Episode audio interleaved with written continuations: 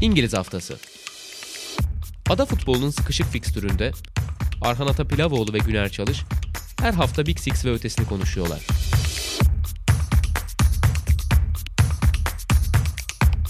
Statsbomb işbirliğiyle. Sokrates'ten, Sokrates Podcast'ten herkese merhabalar. İngiliz Haftası'nın yeni bölümünde karşınızdayız. Ben Arhan Atapilavoğlu. Çok uzun bir süre sonrasında yeniden karşınızdayız. Aslında geçen hafta çarşamba günü yayında olacaktık ama ne yazık ki teknik bir aksaklık yaşadığımız için bölüm bugüne ertelendi. Bugün konularımız haliyle de biraz değişti. FA Cup'ı detaylıca konuşacağız ama öncesinde sevgili Güner Çalış artık podcast'in bu bölümüyle birlikte bizlerle birlikte olacak. Ona hoş geldin diyeyim ve teşekkür edeyim. Hoş geldin abi. Hoş bulduk Arhan. Ee, ben teşekkür ederim. Ek olarak bu bölüme özel olarak da sevgili Tuncay Yavuz bizlerle birlikte. Çok teşekkür ediyoruz ona da teklifimizi kırmadığı için. Hoş geldin abi sen de. Hoş bulduk. Merhaba herkese.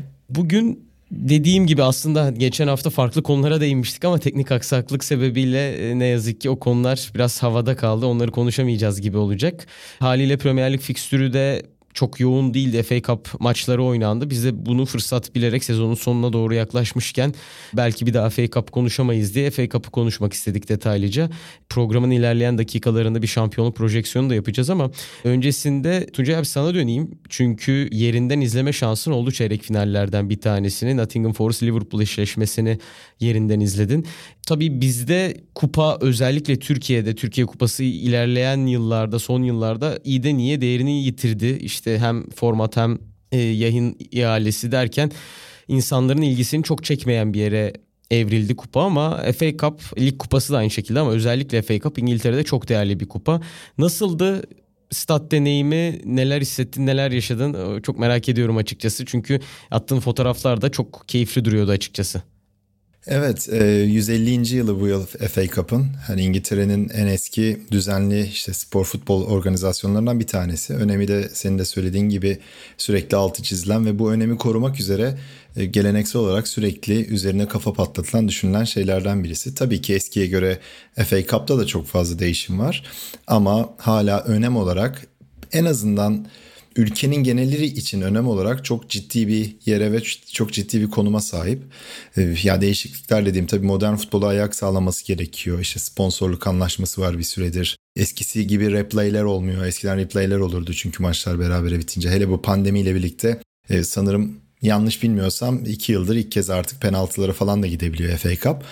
Ama şey olarak taraftar tarafındaki heyecanı ve önemi çok çok büyük. Yani daha bugün bu son deneyime girmeden şunu söyleyeyim. Benim son birkaç yıldaki FA Cup deneyimim ön elemelerden başlıyor. Çünkü Londra'da takip ettiğim takım 7. lig takımı Eringeboro. Onlar da işte FA Cup'ın 4. ön eleme turundan başlarlar. Bundan birkaç yıl önce birinci tura yükselebilmişlerdi. Wimbledon'la ilk tur maçı oynamışlardı. İlk kez de o maçı izlemiştim ben de. Ondan beri de düzenli taraftarım. Sonraki yıllarda da en heyecanlı zamanlar bu önelemeler oluyor. Hatta yine iki yıl önce bir Yeovil maçlarında bir ırkçılığa dair bir şeyler olup gündeme gelmişlerdi. Bu seviyede yani bu kadar yukarıya çıktıkça hem bilet bulma hem maça gitme çok zorlaşıyor elbette. Çünkü talep de ilgi de çok artıyor. Ben bir arkadaşım aracılığıyla Nottingham Forest Liverpool maçına bilet bulabildim. Çok şanslıydım. Hatta biraz da mahcuptum açıkçası. Çünkü yıl boyu takımı takip etmiş pek çok taraftar bilet bulamadı. Ben birazcık hakikaten teknoloji kullanma şanslısıydım öyle söyleyeyim. Çünkü biletin satış saati vesaireyle alakalı. E, ve Nottingham'a ilk kez gittim. İlk kez o stadyumda maç izledim. Yani çok çok tarihi bir stat. Çok güzel bir stat yani Birçok anlamda çok güzel bir maç deneyimi sunan bir stat. E maçın başka tabii dinamikleri de var. Yani Nottingham Forest'ın berbat başladığı bir sezonda bu noktaya gelmesi, takımı taraftarları pek çok anlamda çok mutlu eder bir hale gelmesi ve Liverpool karşısında da ortaya çok güzel bir futbol koymaları yani böyle günün başlıklarıydı. Yani mağlubiyete rağmen herkes böyle buruk bir mutlulukla ayrıldı diyelim maçın sonunda. Yani son zamanlarda pek böyle hani stat seyahati yapamıyorduk tabii malum son 2-2,5 senedir. O yüzden beni oldukça tatmin eden bir pazar günü oldu diyebilirim. Ben çok kısa bir soru sorabilir miyim? Yani maçlara da aslında gittiğiniz biliyorum. Diğer ülkelerde de belki İngiltere'de de tahmin ediyorum en azından. Yani Nottingham Forest'ın gerçekten biraz böyle tarihi bir ağırlığı da var hala değil mi? Yani şu açıdan söylüyorum. Zaten o geçmişini biliyoruz da. Hani İngiltere'de bazı statlar gerçekten e, benim en azından gördüğüm okuduğum daha böyle tarafsızlar tarafından sevilen statlar oluyor. İşte bunlardan biri mesela e, Leeds'in stadıdır benim bildiğim en azından. İşte Aston Villa'nın stadyumu böyledir. Acaba hani biraz o şekilde mi hakikaten insanı biraz daha büyüleyen bir halim var onu da merak ettim. Ya tabii ki o var. Yani Nottingham Forest'ın stadı hala bu eski tip İngiliz stand, stadları formatında. Hatta kameranın olduğu şey bölüm, tribün. Hakikaten gözünüzde ben de onun tam karşısında izlediğim için maçın bir anında daldım gittim hakikaten.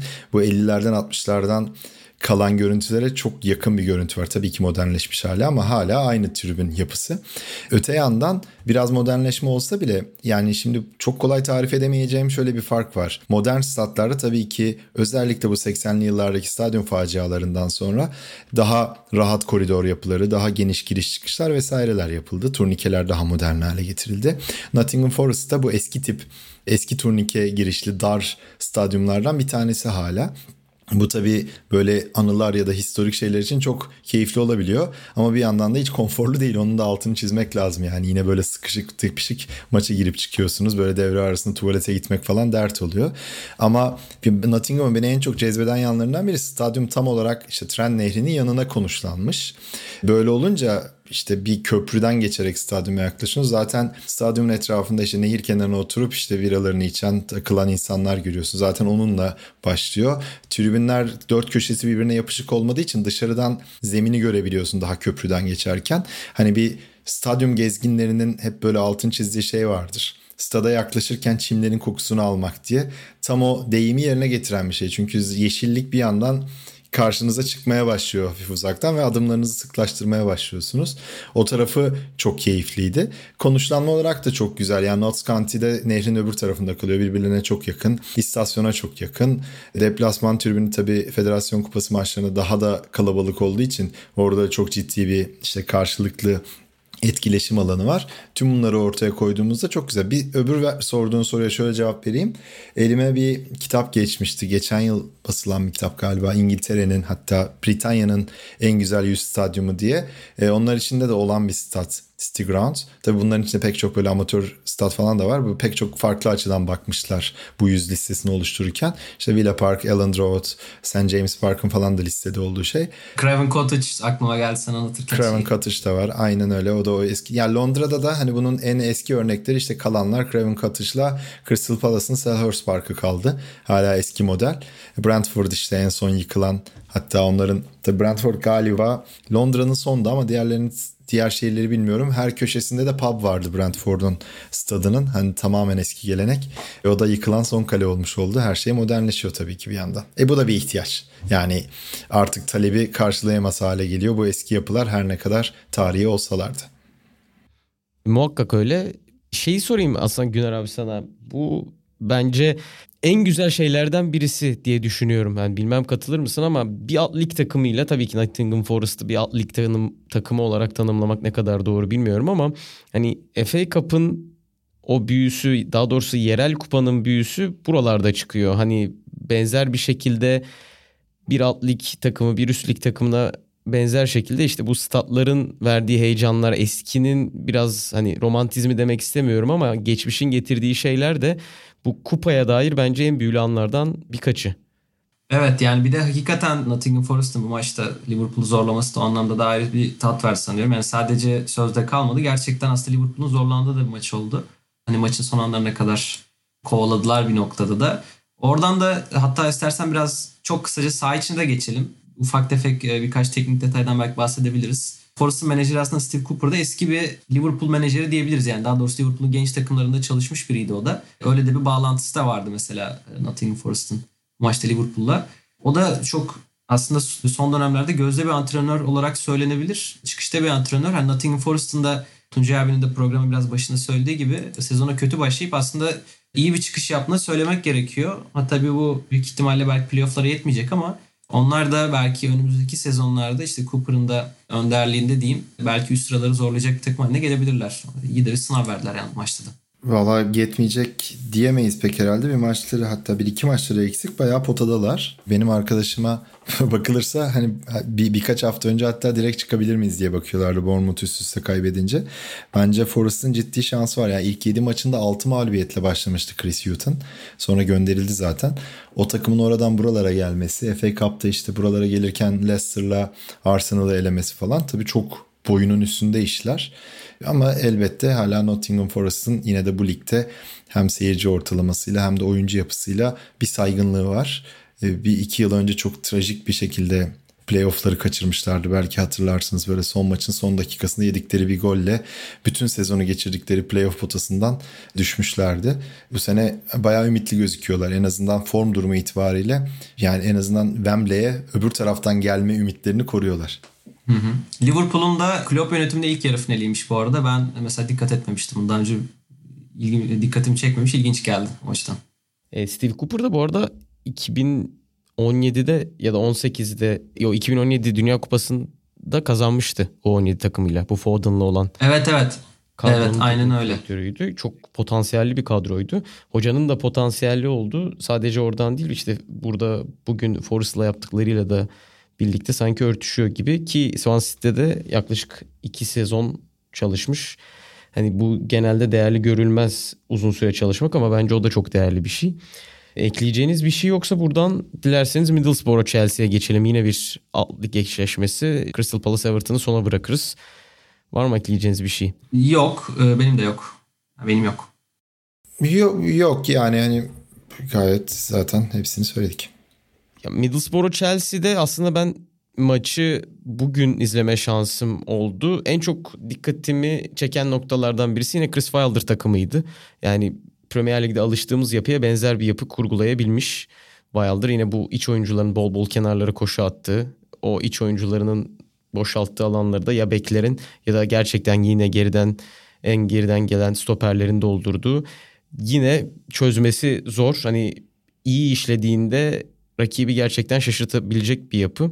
Bu özellikle dikkat ettim. Matt Crooks sağ içte oyunu çok fazla kuruyor ki maçın bir dakikasında 30-35. dakikada bir grafik geldi ekrana. Oyunu nerede daha çok oynuyorlar? Oyun bölgesi olarak sağ sol merkez. E, Chelsea'nin 30 yani 30 30 30 neredeyse küsuratlarıyla birlikte. E, Middlesbrough'da bu oran %65 sağdan kuruluyordu. Gerçekten tamamen oyunu sağ yağan, sağ içi Matt Crooks'un kanada gitmesiyle birlikte ilginç bir yapı oluşturmuş yine Chris Wilder. Bence bu tarz bir yapıyı yine hani Sheffield'da yaşadığı o kabus sezondan sonra bir kez daha farklı bir takımla denemesi ve bunu çok iyi bir şekilde kurgulayabilmesi. Sonuçta çok kompleks bir yapıdan bahsediyoruz. Bir bakıma hani Leeds United'ın da bu çöküşünü adam adama savunmaya bağlayabiliriz. Ama oraya da bu şekilde gelmişlerdi. Yükseldiklerinde de gelmişlerdi. Yine benzer bir senaryo, yine kompleks bir yapı. Bir FA Cup mücadelesinden alabileceğim en teknik açıdan keyfi aldığımı söyleyebilirim bu açıdan.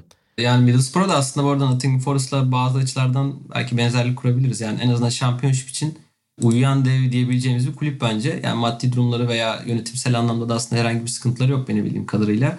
Gibson var. Burnley'de oynayan stoper oyuncusu. Onun akrabası açıkçası babası falan da olabilir. Şimdi yanlış bir şey söylemeyeyim. Kulüp başkanlığını yapıyor mesela. Ve e, ben bildiğim kadarıyla gayet stabil düzgün bir ortam da var orada. Ama bir türlü o potansiyeli gerçekleştiremeyen, hani Premier Lig'de kaldığı dönemde de son süreçte bunu gerçekleştiremeyen, alt lige düştüğünde de bir türlü tekrar yukarıya kafasını çıkaramayan bir yapıdalar onlar da.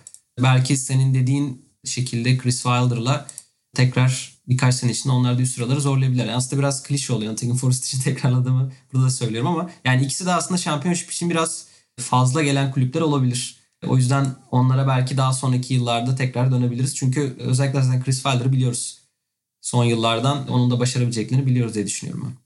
Şimdi şey var tabii ki bu championship hani bizim deyimimiz de böyle çok tuhaf bir lig. Gerçekten takım, oyuncu, hoca uyumu olmadık takımları bile çok enteresan yerlere taşıyabiliyor. İşte bu sene Luton Town'u görüyoruz mesela. Şu anda 3. Evet. sıradalar.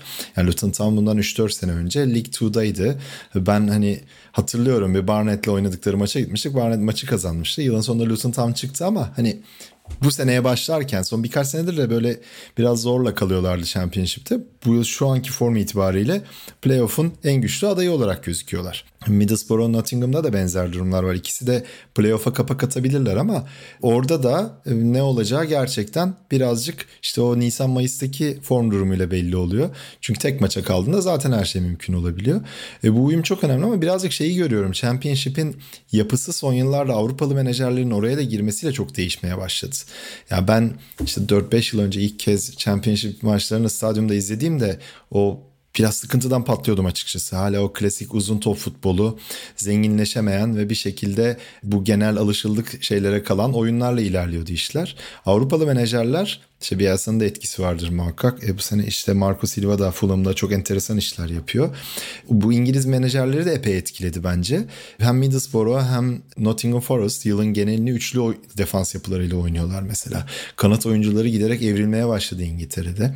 Bu yüzden de böyle birazcık oyunun oynanışını ve beklentileri de değiştiren bir şey oluyor. Championship giderek daha değerli hale geliyor. Eskiye göre birazcık Premier Lig'le en azından oyun kalitesi olarak daha yakınlaştığını o anlamda iddia edebiliriz. Bu bir, bir yandan da gerçekten Championship'ten Premier Lig'e çıkıp kadrosunu çok fazla değiştirmeyen takımlarda fena olmayan sonuçlar elde edebiliyor. İşte Sheffield United onun çok iyi bir örneğiydi. Böyle değişiklikler ekseninde de baktığımızda hani Middlesbrough'un Chelsea karşısında aldığı sonuçlar Nottingham Forest Liverpool maçındaki oyunda biraz da şaşırtmamalı diyebiliriz belki de. Burada çok kısa araya gireyim aklıma iki örnek geldi. İlki Wolverhampton'a geldiğinde Santo da çok benzer bir açıklama yapmıştı. Yani bana Championship'in çok zorlu bir lig olduğunu söylediler. Hani orada oyunumu değiştirmem gerektiğini söylemişlerdi ama ben gelir gelmez burada ne yapabilirim, lige nasıl adapte olabilirimden ziyade oyunumu nasıl bu lige dikte edebilirim diye düşündüğünü söylemişti. Hani bu bu kadar gerçekten 46 haftalık hafta içi fikstürün çok yoğun olduğu bir ligde bu tarz bir değişim görebilmek yani teknik direktörlerin etkisini iyiden iyiye hissettirebilmek bence o konuştuğumuz şeye iyi bir örnek oluyor. Bir de hani gündemde diye şu an aklıma geldi. Bence Barnsley de iyi bir örnek bu açıdan. Yani Valerian İsmail ile birlikte çok alt sıralarda olan bir takım bir anda geçen seneydi yanlışım yoksa 5. bitirmişti playoff'u. Evet ya da Blackburn işte sürekli küme düşme hattındayken bu sene onlarla playoff'un şeyine girdiler. Küme düşenler de aynı şekilde e, işte Derby County tabii özel durumları da var ama işte geçen yıl daha 1-2 yıl önce daha farklı durumdalarken bu sene dipten kurtulamıyorlar. Yani yıllık değişimler çok oluyor bu ligde. Ee, kısaca da şu sağ dışında olan bitene de değinelim mi isterseniz Chelsea Middlesbrough maçına dair seyircilerin alınmaması. Belki onu konuşabiliriz çok kısa. E tabii hani o kısa bilgiyi verelim. Hani zaten şu an Chelsea'nin durumunu elbette dinleyenlerimiz biliyordur. Çok enteresan bir durumla karşı karşıya Chelsea. Kendi iç saha maçlarına da deplasman maçlarında bilet satamıyor. Herhangi bir gelir elde etmesi yasak. Bütün banka hesapları dondurulmuş durumda. Sadece kombine biletli taraftarları maça girebiliyor. Bu Middlesbrough maçıyla alakalı da benzer bir durum vardı. Bilet satamamışlardı.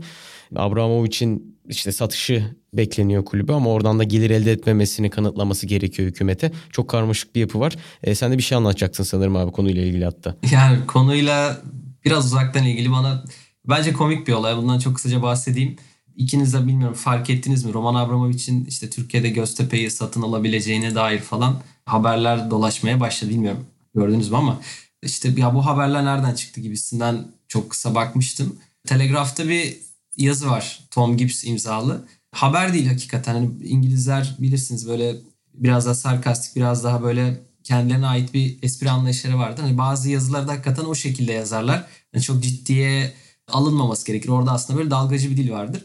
Yazı da aslında tamamen böyle bir yazı okuduğunuzda. E, işte diyor Abramovich işte Türkiye'de görülmüş acaba Türkiye'den de bir kulüp alır mı gibisinden aslında Abramovich'e biraz taş atan işte bundan sonraki durağının belki de Türkiye olması gerektiğini falan anlatan bir yazı ama tamamen böyle bir telkin gibi bir noktada kesinlikle bir bilgiye dayalı yazı olmadı açık açıkçası. Hani yazının dilinden de böyle anlaşılıyor.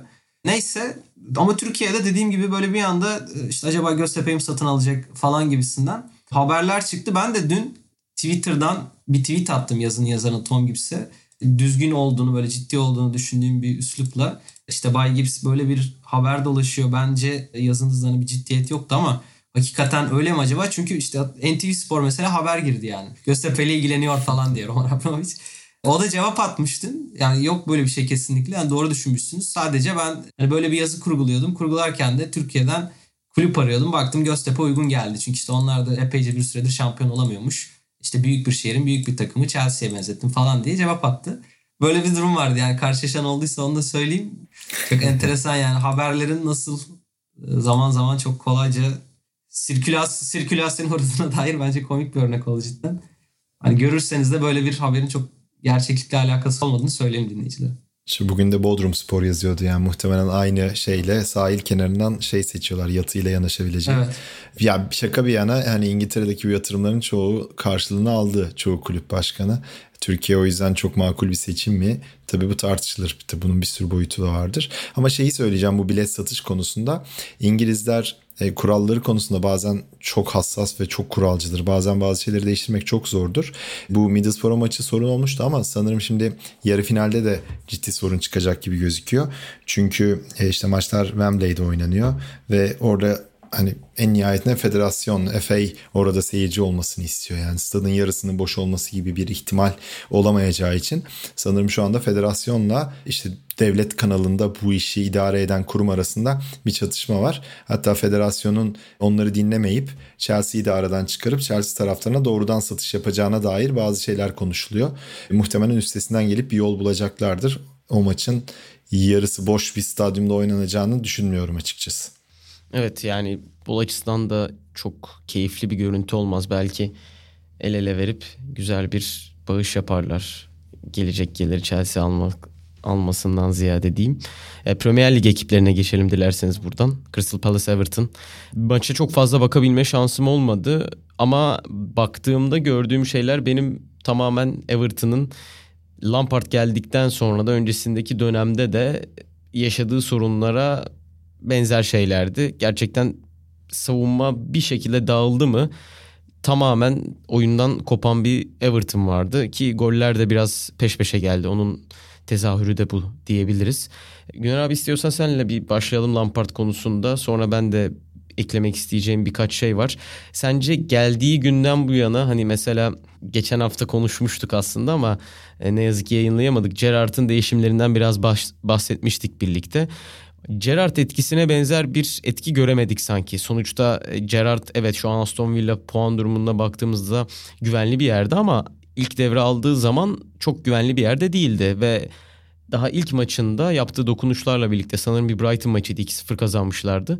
O kompakt yapıyı ilk maçtan görebilmiştik. Burada Lampard'ın bir dokunuşunu görebildin mi diye sorayım sonra birlikte konuşuruz zaten. Ben de şöyle söyleyeyim. Lampard'ın dokunuşu hani bizim modern dönemde konuştuğumuz o teknik dokunuştan ziyade biraz daha mental yönden bir dokunuş oluyor gibi sanki. Ya da onun aslında yapmak istediği dokunuş biraz daha öyle eski tip oluyor. Senle yaptığımız aslında son bölüm oluyor zaten. Beni konu kaldığınız bölümde ben biraz bundan işte amiyane tabiriyle Lampard'ın biraz daha böyle çıkın oynayınca gibi gözüktüğünü söylemiştim. Ve işte Gerrard'la aralarındaki farkın da biraz bu olduğunu söylemiştim. Oradan tekrar şöyle bir örnek de vereyim programda konuştuğumuz konularla da ilişkili. İşte mesela Steve Cooper bir Liverpool çıkışlı antrenör diyebiliriz aslında. Orada 6 yaş gruplarında çalışan ve hani teknik açıdan becerileriyle de öne çıkan bir antrenör. Aynı şekilde mesela Gerrard'ın bir kalıcı bir yardımcı ekibi var ve bu ekibin önemli üyelerinden biri de Michael Beale. O da mesela Gerrard'ın e, Liverpool altyapısında görev yaptığı kısa bir dönem var. Orada tanıştığı, orada çok beğendiği, güvendiği bir isim mesela. O da Liverpool çıkışı ve o da yine oyunun teknik yönüyle çok kafa yoran bir isim mesela. Ve Gerrard'ın hani ekibinde böyle bir isim var. Hani Lampard'da da mesela Jody Morris vardı. Örnek veriyorum Chelsea döneminden ama hani Lampard'ın biraz daha açıklamalarına, biraz daha tavırlarına baktığımızda hep o hani tırnak içinde maço tavrın öne çıktığını görüyoruz. Ee, işte Everton'a geldiğinde de bu anlamda çok da bir fark olmadı gibi gözüküyor şu anda bu tavırlarında. E şöyle söyleyeyim işte son oynanan bu Crystal Palace maçından sonra 4-0 kaybediyorlar. Yani o ifadeyi nasıl çeviririm bilemedim ama işte yeterince yürekli olmayan diyeyim tamam böyle kibarca çevireyim. Hani yeterince yürekli olmayan bu takımda oynamasın gibi bir açıklama yapmış maç sonunda. Oyunculara da hani böyle söylediğinden falan bahsediyor. Hani sizler büyük oyuncularsınız eğer bu baskıyı kaldıramayacaksınız burada oynamayın gibi bir açıklama yapmış mesela. Hani bu da ne kadar şu an Everton'ın ihtiyacı olan yaklaşım çok emin değilim ben. Hani o anlamda da tabii belki de istenen etki yapamaması normal denebilir ama bence Lampard'dan çok daha gerilere giden problemleri de var Everton'ın. Yani bunu işte yeni sahiplerinin gelişine de koyabiliriz bu problemleri ama çok daha eskisine de dayandırabiliriz. Yani Everton aslında kabaca iki ayrı problem var bana göre. Birincisi işte yeni sahibi e, Moshiri'den önceki dönem. O dönemde Everton biraz daha işte aile kulübü gibi olan hani eski köklü ama parası olmayan bir kulüp konumundaydı. Özellikle işte David Moyes döneminde.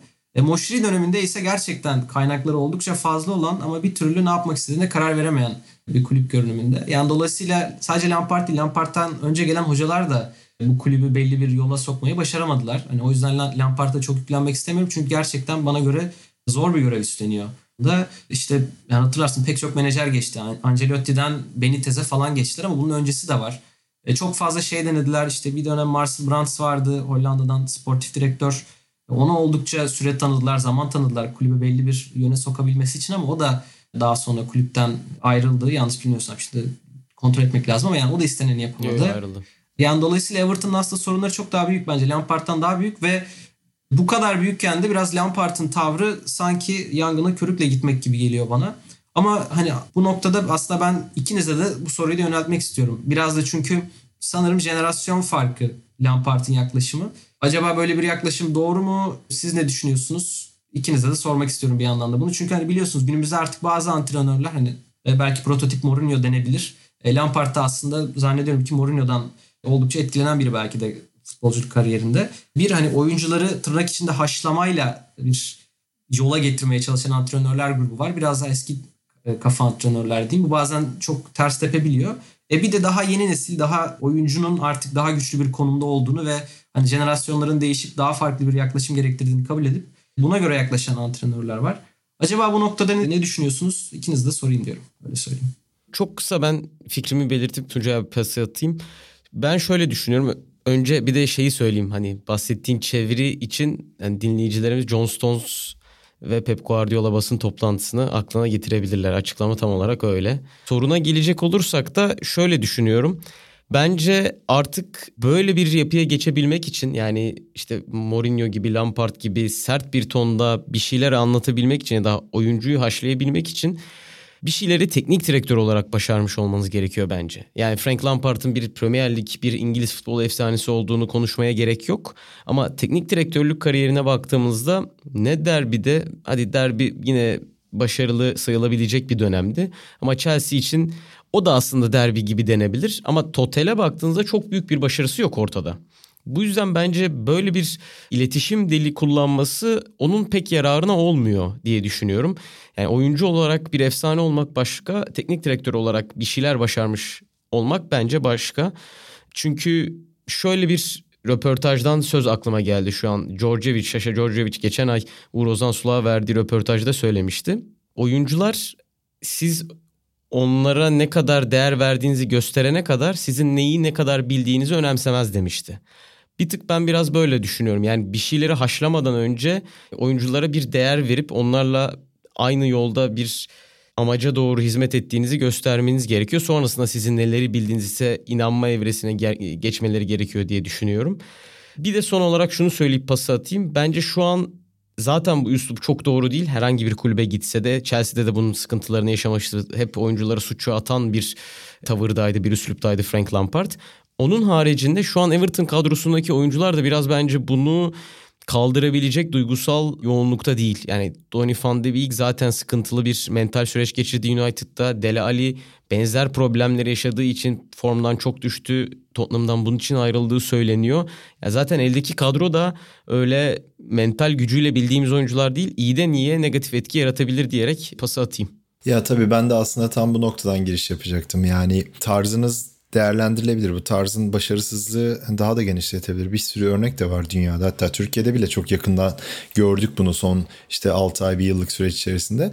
Ama karşıda ya Everton'ın kadrosunda ya sonuçta şöyle bir iletişim vardır. Hep bize anlatılan örneklerde, bu belgesellerde anlatılan şey bu. Hoca bir şeyler söyler ama ya kulüp çalışanları ya takımın kendisi o söyleneni alıp başka bir yere taşır. Yani o etkiyi zaten Everton uzunca bir süredir yapamıyor. O şekilde bir mental olgunluğa eriştiremedi takımına. Yani takıma liderlik edebilecek mi diyelim, takımdaki o havayı yaratabilecek mi diyelim, takımdaki oyuncuların işte yeteneklerini daha yukarıya taşıyabilecek bir bütünlük sergileyemiyorlar. Bu pek çok anlamda göre burada da muhtemelen karşısına o çıkıyor. Yani yeni transferleri kenara bırakalım. Onun dışında da oyuncuların birçoğu artık zirve noktasını kaybedip düşüşe geçmeye başlamış oyuncular. Yani zirvede tutunamayacağını anlayıp hala iyi para kazanabilecekleri son durak İngiltere'deki takıma gelmiş oyuncular.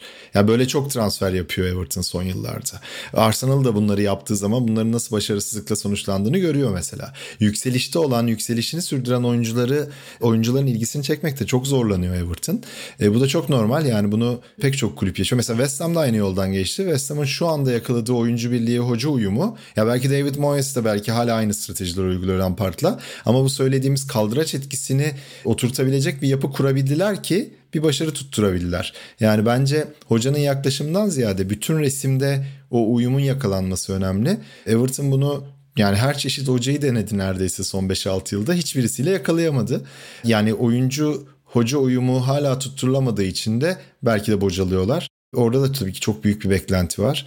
O beklentinin karşılan, karşılığını bir türlü anlamaması da çok can sıkıcı olabilir. Ama hani bir de başarısız bulup kovdukları hocaların pek çoğu da başka yerlerde gayet iyi performanslar sergiliyor. Yani sorun belki de sadece hocanın yöntemi, kimliği, yaptıkları yapamadıkları değil, bütün yapıdaki problemler. Yani belki de o kaybedeceğiz nasılsa havası bile yani kulüp çalışanlarında, kulüp yönetiminde belki de olan o bile ve bütün her şeyi etkiliyor olabilir. Ya şunu söyleyeyim son toparlayayım. Sunderland artık tabii çok daha aslında popüler kültüre angaja bir kulüp oldu özellikle belgeselden sonra ama Sunderland'in henüz Premier Lig'de olduğu dönemlerde e, başında bir dönem işte Gustavo Poye vardı. O da çok böyle mucizevi bir şekilde kulübü ligden düşmekten kurtarmıştı. Bir sezon ortasında gelip yanlış hatırlamıyorsam. O dönemde mesela onun söylediği bir söz var. Demiştik yani bu kulüple alakalı bir problem var. Hani tamam ben kurtardım ama benden önce gelenler de e, çok zorlandılar ve problem yaşadılar. Henüz bunun problemin ne olduğunu bilmiyorum ama yani problemin benden büyük olduğunu biliyorum mealine gelen bir açıklama yapmıştı mesela Gustavo Poye ve e, hani şu an Sunderland'in nerede olduğunu biliyoruz ki Sunderland hakikaten hiç küçük bir kulüp değildir. Yani Everton o hale düşecektir demiyorum ama yani Lampard'ı eleştirmekle beraber bir noktada Lampard'dan da büyük sorunları olduğunu düşünüyorum açıkçası Everton'ın. Benim de aslında biraz sevdiğim, sempati duyduğum bir kulüptür. Bu stadyum muhabbeti de yaptık. Stadyumları falan da bence çok hoş, eski tip. Gerçi yenileneceği söyleniyor ayrı bir şey ama Everton'ın hakikaten bu konumda olması da biraz üzücü bence. Hakikaten çünkü şu an ligden düşme potasındalar gibi de geliyor bana.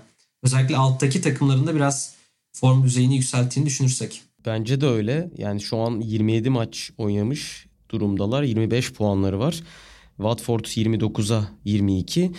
Evet avantajlı bir durumdalar ama ne olacağı belli olmaz. Siz konuşurken benim de aklıma bir imge geldi. Sanki her tuşa basan ama bastığı tuşlardan istediği sonucu alamayan bir e, Everton tezahürü belirdi gözümde.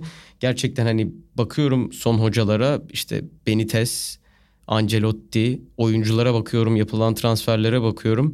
Ya bu takımın en azından bir Avrupa potası çıkarmış olması gerekiyordu diye bir hissiyata kapılıyorum ama sanki hiçbir zaman doğru hoca, doğru oyuncu grubu ve doğru yapılanmayı bir türlü beceremediler. Yani oyuncu kalitesi yüksekti ama hiçbir zaman doğru oyuncular yoktu. Yani Manchester United'ın kadrosuna da biraz benzetiyorum ben günün sonunda. Evet iyi bir kadro var ama bu kadro biraz çıkmaz sokakta gibi. İlerleyen bölümlerde zaten konuşuruz ama diyeyim buradan aslında hani United'a da biraz girecek konu belki ama bir şampiyonluk projeksiyonu, bir ilk dört projeksiyonu yaparak bu bölümü de sonlandırmış olalım dilerseniz. Tuncay abi senle başlayalım. Şampiyonluk yarışını nasıl görüyorsun? Biz biraz zaten geçen hafta konuşmuştuk o yüzden senden bekleyelim yorumları. Ne düşünüyorsun şampiyonluk yarışıyla ya, ilgili? Ya tabii tempo çok yükseliyor yani son haftalarda da hani çok belirleyici maçlar var. Ben yani Manchester City'nin yapması yani muhtemel hataların pek çoğunu üst üste yaptığını düşünüyorum. Bu noktadan sonra baya böyle ince farklar olacaktır. Tabii ki o maçın gidişatı çok belirleyici olacak. Yani City Liverpool maçı ya İngiltere'de bir de tabii şey durumu var biliyorsunuz. Bu seneki istatistiği bilmiyorum ama geçen yıl tarihte ilk kez deplasman takımları içeriden daha fazla maç kazandı. Yani müthiş bir istatistik. Yani artık deplasman iç saha farkının giderek ortadan kalktığını. Tabii bunun seyircisizlikle ne kadar ilgisi var o bu, bu sene sonunda ortaya çıkacaktır ama ya Manchester City Liverpool maçı tam bir final olacak o anlamda. E, ligin kalanında ya da işte öncesinde ne kadar hata yapacaklar göreceğiz.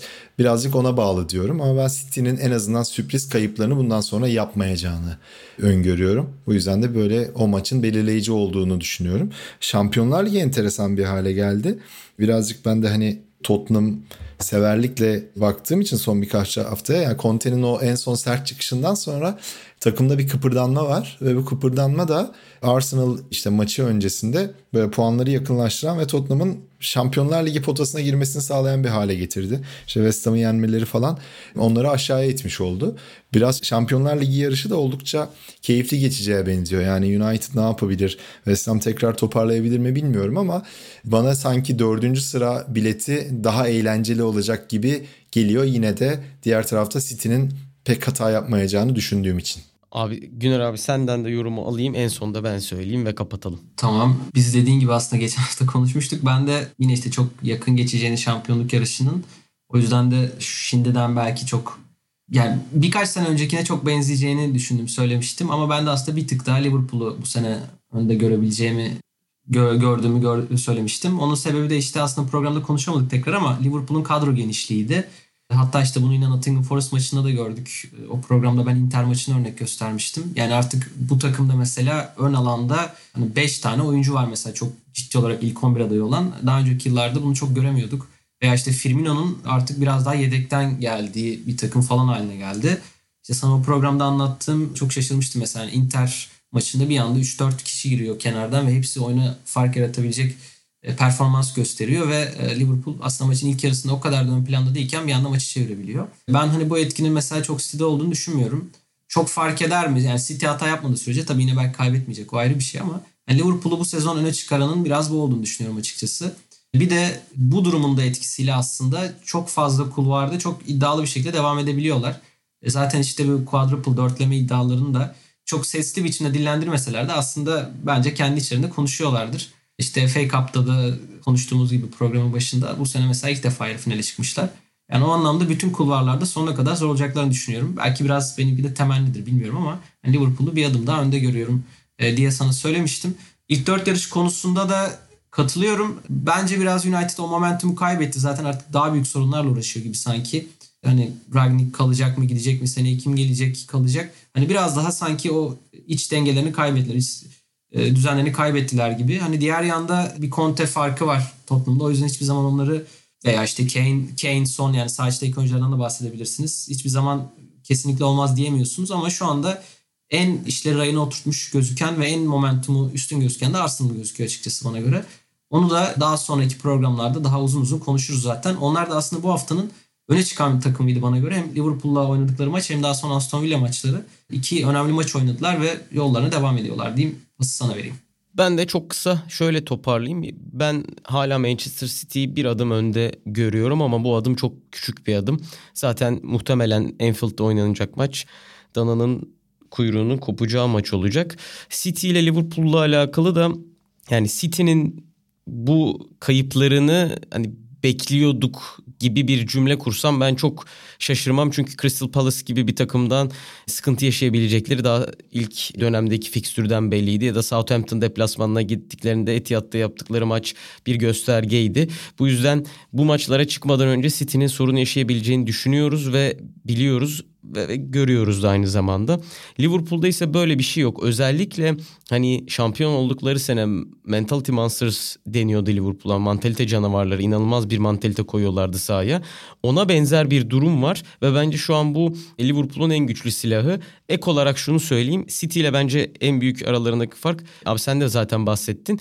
Kadro genişliği ve Buna ek olarak ben şunu söyleyebilirim. Çok net golcüleri var. Çok net skorerleri var. Yani sahaya Salah Mane çıktığında sezonda 40'a yakın bir gol katkısı daha da fazla Premier Lig için alabileceğinizi biliyorsunuz. City'de bu yok. Bu zaten çok konuşulan bir şeydi. O yüzden üstüne çok fazla gitmeyeceğim. İlk dörtle alakalı da şöyle toparlayabilirim. Chelsea bence bu kadar sağ dışının konuşulduğu bir süreçte burayı yara almadan kapattı ki Reece James ve Ben Chilwell'in sakatlıklarında çok sıkıntı yaşamışlardı. En azından sağ dışından gelen bir dalgayı böyle savuşturmaları onlar adına çok iyi oldu. Eğer burada bir tökezleme yaşasalardı ben hatta Arsenal'ın dördüncü değil üçüncü bitirebileceğini düşünüyordum ligin artan formuyla birlikte.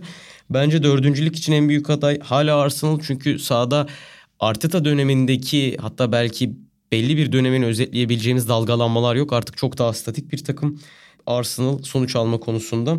United Tottenham arasında da Conte Leeds United galibiyetinden ve Middlesbrough mağlubiyetinden sonra şöyle bir cümle kurmuştu. Oyunculara bazen işte havuç vermeniz gerekir kötü oynadıklarında. Pardon iyi oynadıklarında havuç vermeniz gerekir. Kötü oynadıklarında da sopayı göstermeniz gerekir diye. Middlesbrough mağlubiyetinden sonra da sopayı göstereceğim demişti. O sopayı gösterdikten sonra gerçekten takım iyi ilerliyor. Geldiği günden bu yana ben şampiyonluğa çok fazla oynadım. Böyle hedefsiz bir takımda ne yapacağımı bilemiyorum tarzında açıklamaları vardı. Ben o açıdan bir tık sorunlu görüyordum Conte'yi mentalite açısından ama eğer kendini inandırabildiyse bu yarışa, buralarda kalabilme yarışına o açıdan hani sorunlu United'ı düşününce bence o mentaliteyi aştıkları durumda net bir şekilde Tottenham United'ın önünde diyeyim ve ekleyeceğiniz bir şey yoksa her ikinize de çok teşekkür ederek bu bölümü İngiliz haftasının ikinci döneminin diyeyim yeni bölümünü noktalayayım. Benim yok. Sonraki bölümlerde görüşmek üzere diyorum. teşekkür ederim beni de çağırdığınız için. Görüşmek üzere. Biz teşekkür ederiz. Hoşçakalın.